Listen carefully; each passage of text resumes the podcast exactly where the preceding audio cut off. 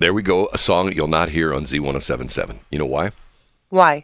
Because that poor lady, I shouldn't say poor lady, she's actually a very nice lady. I've talked with her before. Amy Lenson is a very talented artist. She can't get her songs played on any of the big stations, so she emails me and I put her song on the air. Really? I I thought other stations were playing that song because it's lovely. Nope, it's us, just us, just us, Aw. just just like the Harlow song, which is was sad. That Yes. was that was a great song. It was never we it was never played on any other station in St. Louis other than us. Isn't that I, I you know I I that's there's a book that was written years ago, and I can't remember the name of the book. It was something like Winner Takes All, and uh, the the the topic of the book was as as America becomes more consolidated and becomes more nationalized. I don't mean national like as in, you know, like a political term, but in other words, the idea being is that back in the day you had a lot of regional businesses and a lot of regional products. You know, you had you like for example, you still have some of them like what is it? There's there's a chili that is in Cincinnati and you know, like we talked about this the other day when we talked about Naugles. We talked about yesterday. Naugles used to be in St. Louis, the Mexican place, which I love their hamburgers, but um, they were only in like five or six states around the country. And a lot of times, though, those those companies don't survive because it's tough to essentially, you know, you have to have like national share.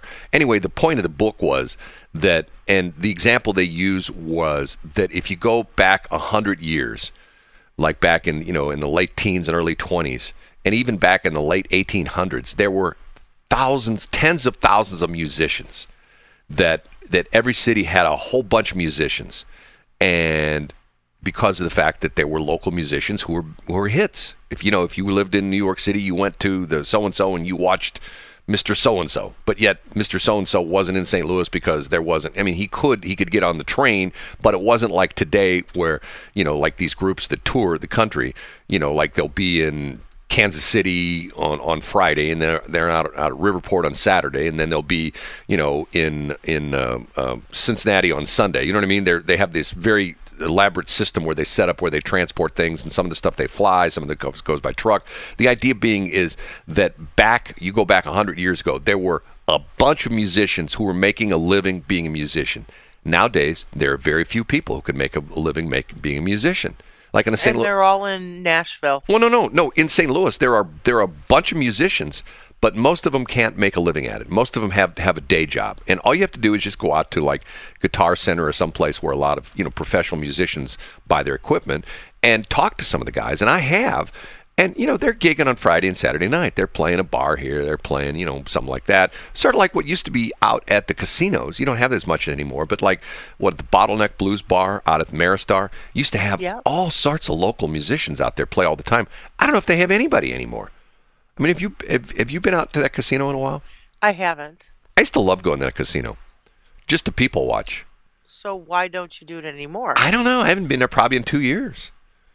I still well, part of bets it. off. part of it was- 100 bets off. No, part of it was COVID. I'm I'm not a better. I'm I'm see that's one vice I don't have. Uh, yeah, I don't either. Trixie 'Cause I always lose. the world's smartest The woman. big loser, the big L on my forehead. the smartest woman in the world just sent me Trixie Delight. There's another example. But and I don't even know if they can make a full time gig of it. You know, you know who I who I know a She's couple. pretty busy though. Yeah, but once again, one, think about it. Back in the day, if you go back a hundred years, and and to a certain extent, you know, what's killed a lot of musicians. What? DJs used to, but but see, and and I have to tell you that I was part of that revolution. I started DJing weddings back in the '70s. How, how old am I? I'm an old guy. Okay, and part of the problem was, you know, why people started using DJs? Why? the bands got out of control for weddings to the point where they would you know they would say okay these this is the music we play.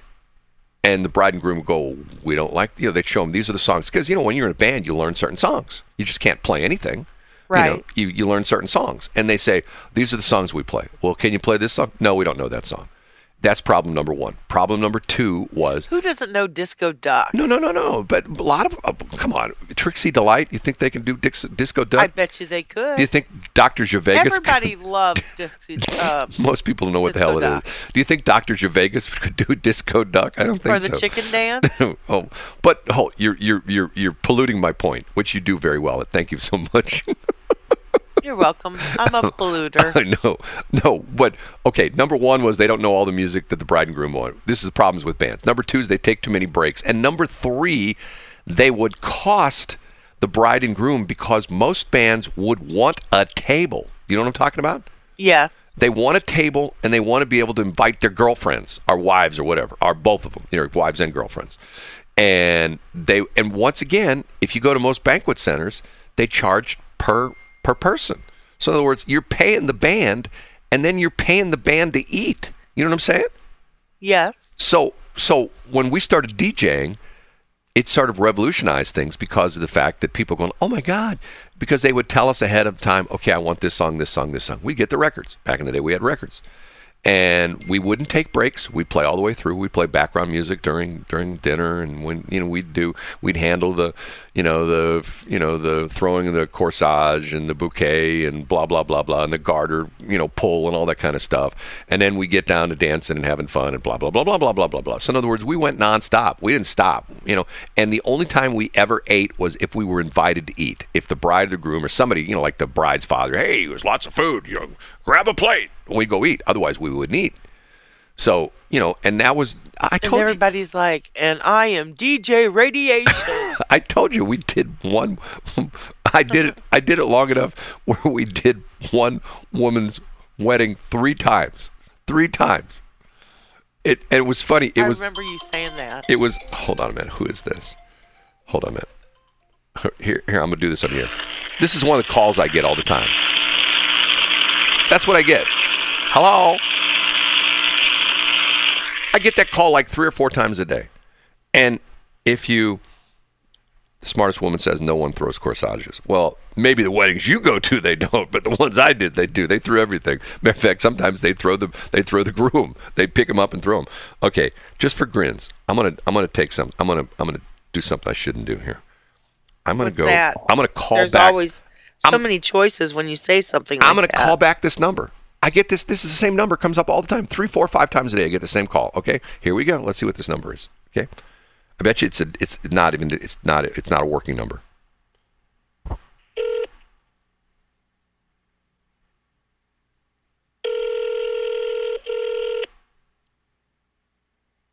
Oh, that's ringing. call has been forwarded to an automatic voice message system. Six three six four three two. Now hold it. It's interesting because that's not the number that comes up. I have no idea what, and I get calls all day long on that number. 636-978-1015. You want to call that number. I have no idea who that is. They call me morning, noon, and night. 2 or 3 o'clock in the morning. probably spoofed their number, and you're sitting there calling back an innocent bystander at six o'clock in the morning. Well, they call me at, at 2 o'clock in the morning, so what well, difference somebody is... spoofed their number, No, it, was, refor- and it, it and it's like uh, it was forwarded to another you know number. four thirty in uh They're in Los Angeles, is what you're telling me? no, it's like four thirty in India. Oh, we got Bob out of bed. I don't think it's 4.30 in India. It's Steve. Oh, Steve, Steve is Bob and Steve. Those are the two Indian dudes that work the call centers Or all the time. Peter. No, no, it's not Peter. It's always Bob. It's Bob or Steve. You, you know, you know the interesting ones. I, I, you know, and what's so interesting about this? This is a perfect example why our government can't do anything anymore. They, they talk about you know oh there's the spam list and you know they're going to fine you for blah blah blah because all these guys are using offshore offshore servers. That's how they're doing all this. They're doing they're doing the IP numbers and they're sitting somewhere. And the ones I get all the time and I don't know if I have a phony voice or something like that but hi this is Jenny and I'm calling about your student loan. You get those? No, I get that one probably 10 times a day. I don't really get not- calls that much. Oh, what I I, the- do get is spam texts. No, I get I get the calls, and like here's a perfect example. Hi, this is Jenny, and she's she's artificial intelligence. I'm calling about your student loan. Do you still owe money on that student loan? And there's a I say yes, I do. Well, we can help you out. We're XYZ student loan consolidators, and we can make that student loan go bye bye. Would that interest you? Yes, it would. Would you like to speak to someone? Yes, I would.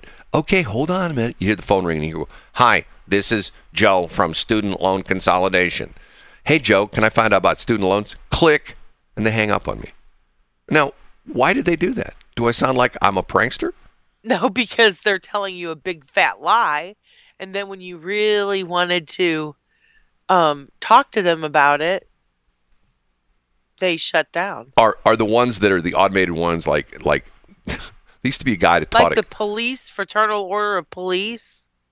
They, yeah, well, there used to be there used to be a guy that would that would teach this course on how to do phone sales.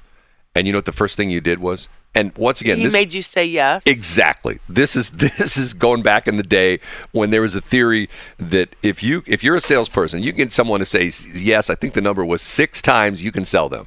So the first time the guy would say, and I used to get these calls from these stockbrokers in New York all the time, working in these boiler rooms. You remember see that ever see that movie Boiler Room? I think it was called. It was called. I never have seen that. No. Anyway, there was these guys working the phones and they're trying to sell you stocks. It's sort of like if you if you've ever seen the movie Wolf of Wall Street, same kind of Yes. deal. They're they're in a they're in a room and they're just making phone calls and they're dialing for dollars, okay?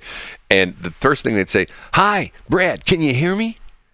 And what do you say if you hear me? You go, "Yes." And I already say no, and it throw them off because of the fact that they hmm. they asked me a question. You messed up their algorithm. Well, no, they asked me a question and I gave them the answer they didn't expect because if someone says, "Can you hear me?"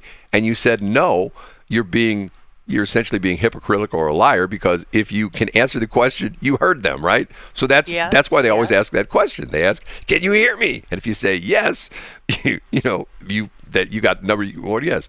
And then the next question was like, "Hey Brad, how would you like to have more money in your bank account? Would you like that?" Who's going to say, "No, I got enough money"? Everyone says, "Yeah, I want more money." Hey, and do you want to work hard? Or you want to work easy? You want to work easy, don't you? Yes, I do. So that was like yes, question number three.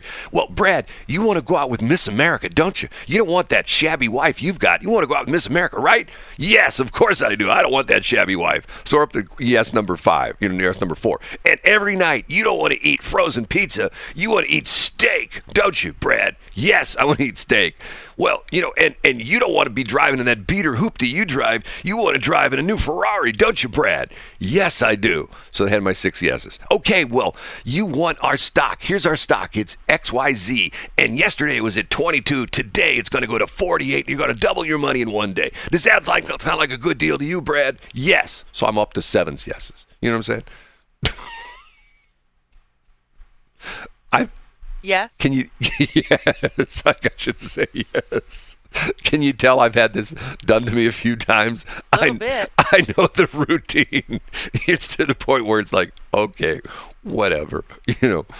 But and, and, and never mind. It's like it's like Mr. Kidney all over again. Okay, Stop it. nobody knows who that is. Everybody knows. Nobody knows who that is. Nobody. Absolutely, positively, nobody knows who that is. okay, coming up, we'll find out about Dave Sinclair Lincoln, which I got corrected yesterday after I got off the air. And you know what, Shelley? What? I'm I'm never the kind of person that's gonna you know blame other people, but it's all your fault. Why? never mind. It usually is. No, no, no, no, no. what I did see Monday, I started the story by saying, Monday I drove along and I was at 70 in Zumbehl and I looked and I thought to myself, well, there's the sign for the Red Roof Inn. Where's the Red Roof Inn? Gone. They knocked it down. It's an empty field now. And then I'm driving to Weston 70 and I drive by and I look out the window and I thought to myself, why is there a big excavator tearing down Dave Sinclair Lincoln? And I talked about in the air yesterday that Dave Sinclair Lincoln was Lincoln was being torn down, and one of our listeners called me to correct me, and I'll tell you what's going on out there. Which is pretty exciting. Yeah, they're putting in a water slide. It's 6:45. Yay!